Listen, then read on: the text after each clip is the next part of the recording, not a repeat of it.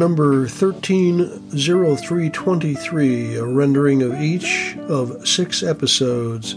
Episode number one A Year with the Church Fathers. Use the gifts God gave you rightly. God gave you wonderful tools and abilities, said St. John Chrysostom, but it's up to you to use them the way God meant them to be used. Look, you were given an eye so that you could look at the creation and glorify the Master. But if you do not use the eye well, it becomes a servant of adultery to you. You were given a tongue so that you could speak well, so that you could praise the Creator. But if you don't take good care, it becomes a cause of blasphemy to you. You were given hands so that you could stretch them out in prayer. But if you don't look out, you stretch them out in greed. You were given feet so that you could run to good works. But if you're careless, you'll use them for wicked works. You see, all things hurt the weak man. Even the medicines of salvation kill the weak, not because of their own nature, but because of the patient's weakness. St. John Chrysostom. Homily number two on the power of demons. 3. In God's presence, consider how have I used the gifts God has given me today? Is God pleased by what I've done with my eyes, tongue, hands, and feet? Closing prayer. Father, I thank you for all the good things you have given me. Make me worthy to offer you gifts from your own abundance episode number two, Through the Eyes uh, and Year with Thomas Merton. No Place for Truth. How is it that our comfortable society has lost its sense of the value of truthfulness? Life has become so easy that we think we can get along without telling the truth. A liar no longer needs to feel that his lies may involve him in starvation.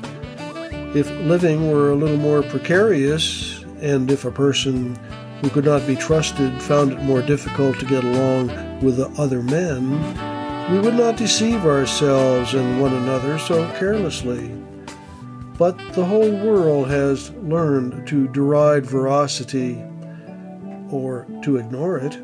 Half the civilized world makes a living by telling lies advertising, propaganda, and all the other forms of publicity that have taken the place of truth have taught men to take it for granted that they can tell other people whatever they like, provided that it sounds plausible and evokes some kind of shallow emotional response.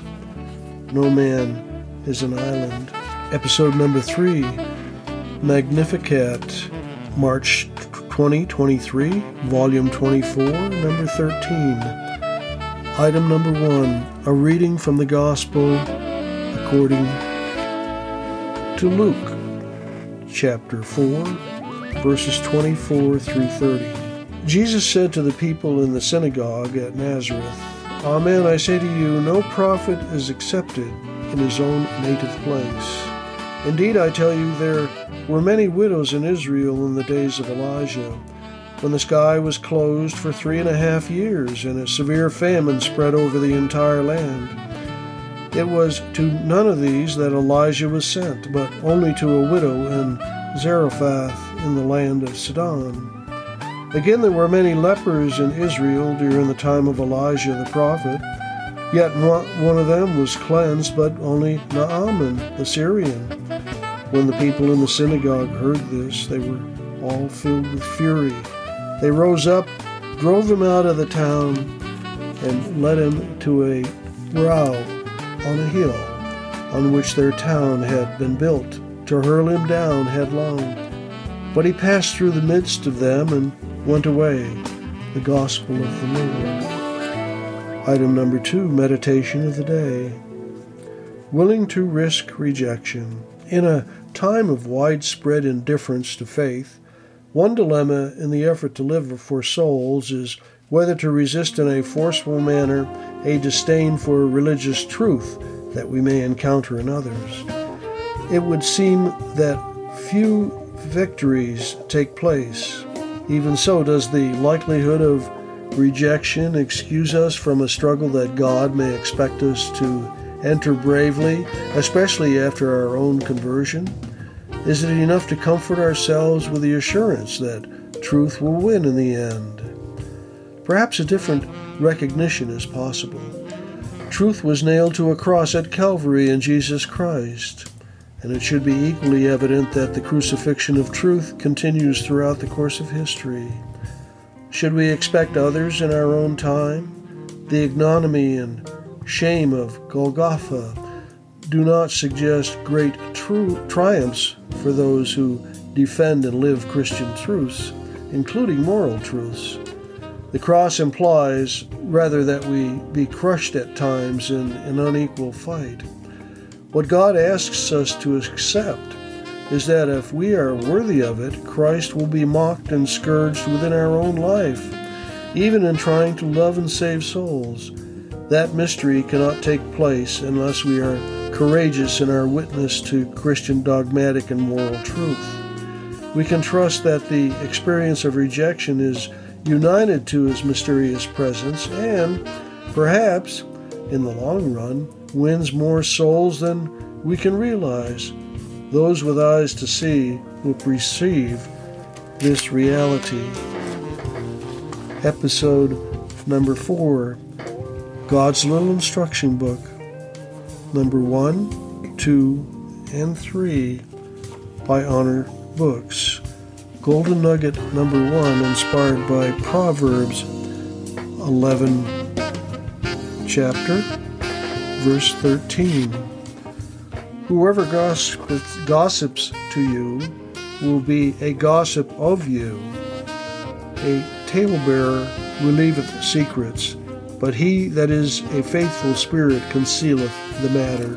Golden Nugget number two, inspired by Romans chapter 5, verse 8. Jesus is a friend who knows all your faults and still loves you anyway. But God commandeth his love toward us, in that while we were yet sinners, Christ died for us. Golden nugget number three, inspired by Ephesians chapter 4, verse 32. Every person should have a special cemetery lot in which to bury the faults of friends and loved ones. And be ye kind one to another, tender hearted, forgiving one another, even as God for Christ's sake hath forgiven you. Episode number five Chesterton, Day by Day. And for those who talk to us with interesting eloquence about Jaeger and the pores of the skin, and about plasmon and the coats of the stomach, at them shall only be hurled the words that are hurled at fops and gluttons. Take no thought what ye shall eat, or what ye shall drink, or withal ye shall be clothed. For after all these things do the Gentiles seek. But seek ye first the kingdom of God and his righteousness, and all these things shall be added unto you. Heretics. Episode number six. Reflection. Great are those Christians who have a great love for Christ. Oh, in truth, how great were those Christians, those God bearing fathers and martyrs. For so many in our time, this is impossible even to imagine. This is what one of them, St. Simeon, the new theologian, confessed before all the monks in his monastery, speaking from his own personal experience about how the words of the Lord, For my yoke my yoke is easy and my burden is light. Matthew chapter 11 verse 30 were realized in him. Simeon said, Believe me, when I fled to God my Savior, I did not encounter anything sorrowful, difficult, or unbearable. The only great and unbearable sorrow I had was that I could not find sufficient means to die for the love of Christ. Are not such souls like burning flames enclosed in earthen vessels? Burning flames are always upright, directed toward heaven. Only remove the covering and the flame will shoot forward.